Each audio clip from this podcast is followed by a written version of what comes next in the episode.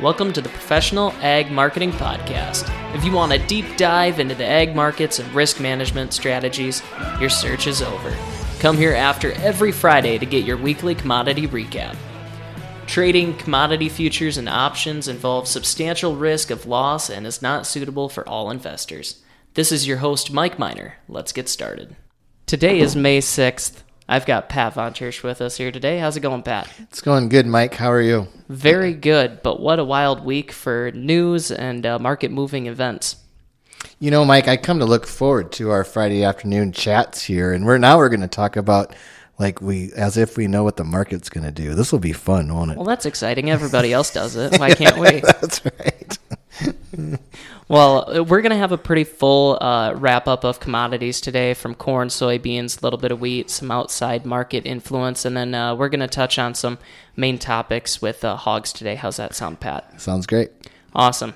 Well, in the corn market, we had a uh, hot start to the week here after the crop progress report only came out at 14% planted. We've been a little bit slow on the planting progress there, hoping for a little bit more. Uh, last year at this time, we were 42% planted, 33% as an average. So, uh, looks like we're going to get some more done this next week as the weather uh, has some sporadic rains, but it's going to be uh, a little bit uh, warmer weather and uh, guys can get out in the field a little bit more next week. Pat, do you have any comments on planting progress this far? Yeah, it doesn't matter. I and that's perfect. That's a great conclusion. next point. yeah, exactly. I we talk about this every year as if there's mm-hmm. like some question whether or not uh, the corn crop is going to get planted, and and uh, it will, of course. Uh, it will be a little bit late, of course, but um, the the the probability of that having a major impact or even really any impact on final yield here in the U.S.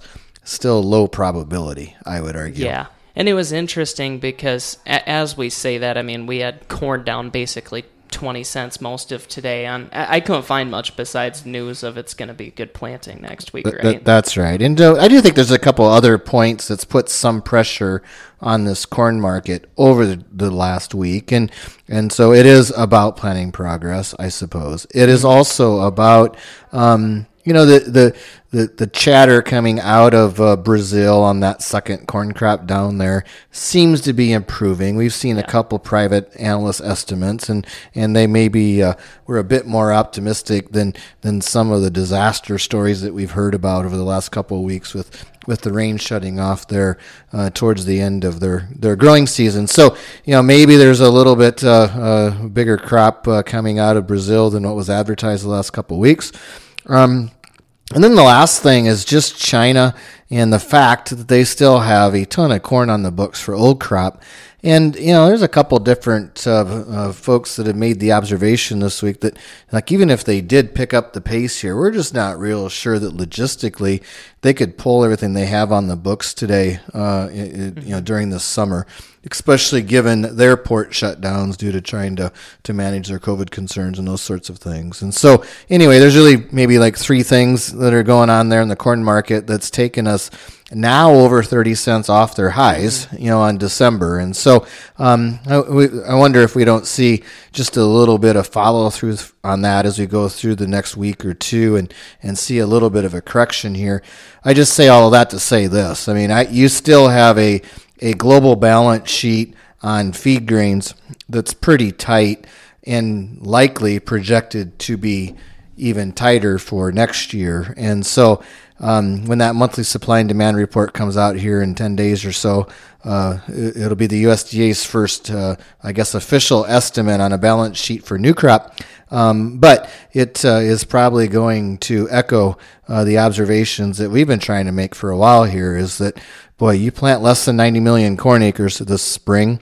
Uh, even if you do achieve a, a 180 yield, which is trend but a record, uh, if you export as much corn as what we are going to this year, next year you're tightening that balance sheet year over year. And I and so we talk about planting delays and all that stuff, and I kind of make fun of make fun with it, but would just say that uh, the biggest issue as it relates to the corn market and uh, this spring so far is the probability of us really struggling to get more acres, and so at least at least relative to March intentions, and so I think that's going to be the storyline as we go here.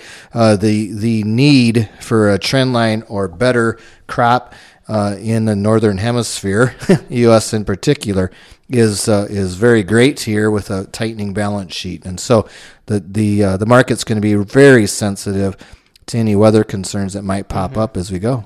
In next week's report there uh, as we head into that um, we've seen really good demand here recently so it'll be interesting i think a lot of the focus points will be on that you know when it comes to yield I, they'll just use trendline acres they'll use what they had from the last report so it'll be a lot of focus for next year's uh, crop balance sheet for the first time coming out on the demand side and then don't forget about the world uh, numbers as well as the brazil numbers could be pretty volatile in that report So that reports on Thursday next Yep. week. Yeah, so that'll be that, that'll be uh, inter- You're right. That's a great point. It'll be interesting to see how that. Uh, Uh, um, what, what's the USDA's guesses on the Brazil Brazilian crop on that report as well. Yeah. And then on the other side of grains here, you know, many countries going into uh, this Russian Ukraine battle that they've been having, uh, they've kind of looked towards other sources for their uh, uh, for their grain i- imports. So uh, a lot of them had been looking at India in the recent weeks, and it kind of came out this week that due to a deficit in their supply, they had a really hot March and April.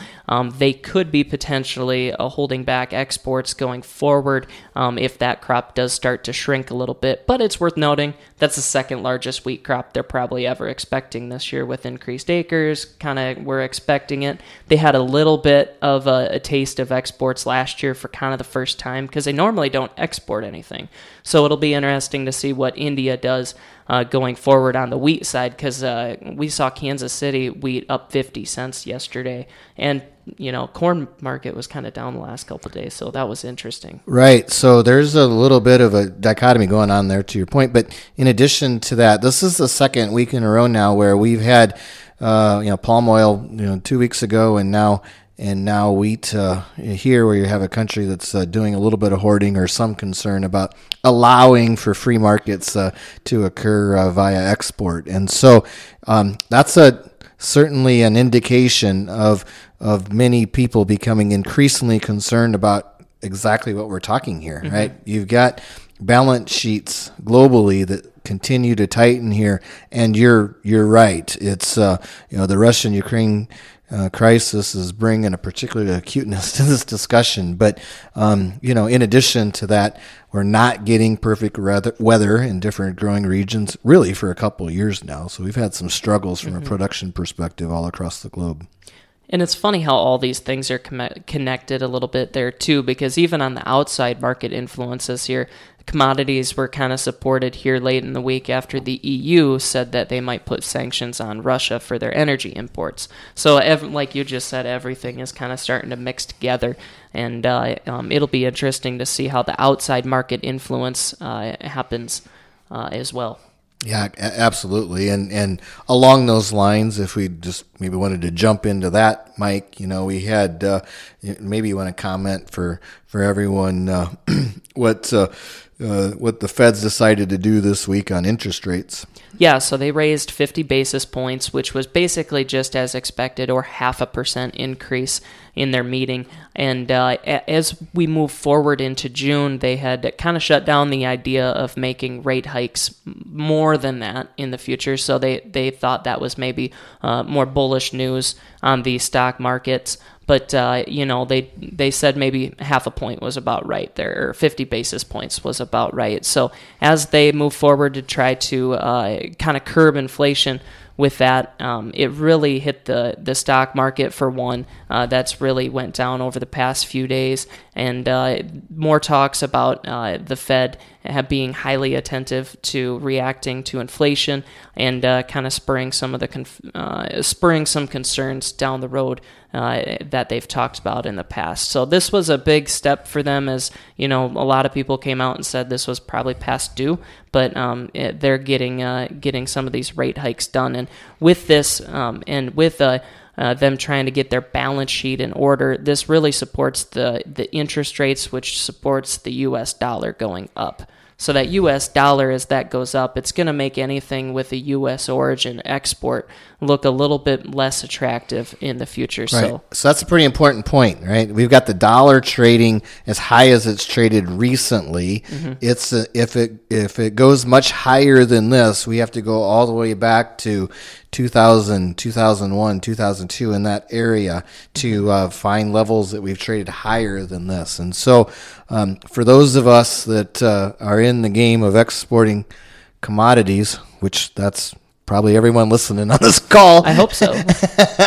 um, or on this podcast, I would just say that uh, um, that's a concerning thing, a strong U.S. currency, and so um, you know the, the the the thought process would be is that is that that's going to continue to maintain itself as long as we continue to have increased uncertainty as it relates to geo geopolitics globally and the actions to your point that the, the Federal Reserve is that the Fed that the Feds are taking as it relates to interest rates. And and keep in mind that you know what the Feds are doing when they raise interest rates they're trying to create a recession on purpose right? I mean we're they're they're trying to slow down economic activity and so it's a pretty dangerous game that gets involved here in terms of, uh, of of them meandering their way through this minefield the right way that it doesn't uh, um, cool things off from an economic activity perspective uh, too quickly. So as you mentioned, dollar on trading on highs, stock market trading on lows. Um, it's been a while since we've been this low in the stock market too. The previous two or three times that we've been down to these levels, it's held. So we'll see. And then we say all of that. And by the way, crude oil is now trading on kind of, uh, I mean, it's trading the top end of, of, of the trading range it's been in for a while. And that has more to do with how we started this conversation, which is the you know the Europeans uh, uh, making or placing more sanctions on on Russian energy, and so awful lot of things going on from an external perspective. But um, net net of it all, um, a strong dollar and a slowdown in economic activity. Generally, that's not a great uh, sort of underlying support for commodities. How about the livestock? Uh, you know, if we touch on hogs here a little bit this afternoon, uh, we saw a pretty hard sell off for a while there and finally found a little glimmer of hope and uh, found some technical bounce there. Uh, what do you got to say about the hog complex in in general? Yeah, it's uh, so so you're right. We did a fair amount of volatility in, in hog futures again this week. A significant correction from the, the highs that we're trading at here, but you know the it, it the the uh, I think the real storyline on hogs is that there isn't really a storyline on hogs. I mean, we've had a CME index that's been locked into hundred bucks since the first part of March and that still hasn't traded. I I don't remember a time where we've been as stagnant as we are. We keep talking about five percent less pigs, and there is. We keep talking about how good demand should be with M2 money supply and and uh, you know people getting out and, and and all those things. But supply and demand are almost perfectly aligned here. Must be. We can't move the index from hundred. We can't move uh, cut out, you know, outside of a one 105 to 110 sort of a range. And so sooner or later we'll break out of that. We're not going to be at 100 bucks forever, of course. But um, boy, in the meantime here, you got this this futures market that's bouncing around all over the place like there's some something happening, and and we just keep trudging along from a from a cash and cutout perspective on a pretty straight line here. So anyway, I'm I'm expecting as we go forward here that that uh, we'll see a slight appreciation in index as we go into the summer months, which we normally do.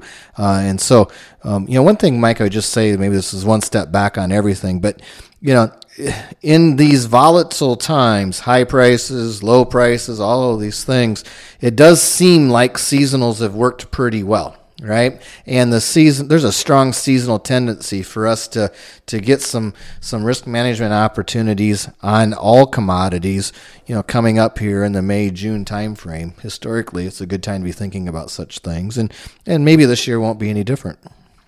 Interesting observation there about the seasonals. One wouldn't maybe have expected that with all of this volatility and kind of black swan like events. Any uh, finishing touches today's show?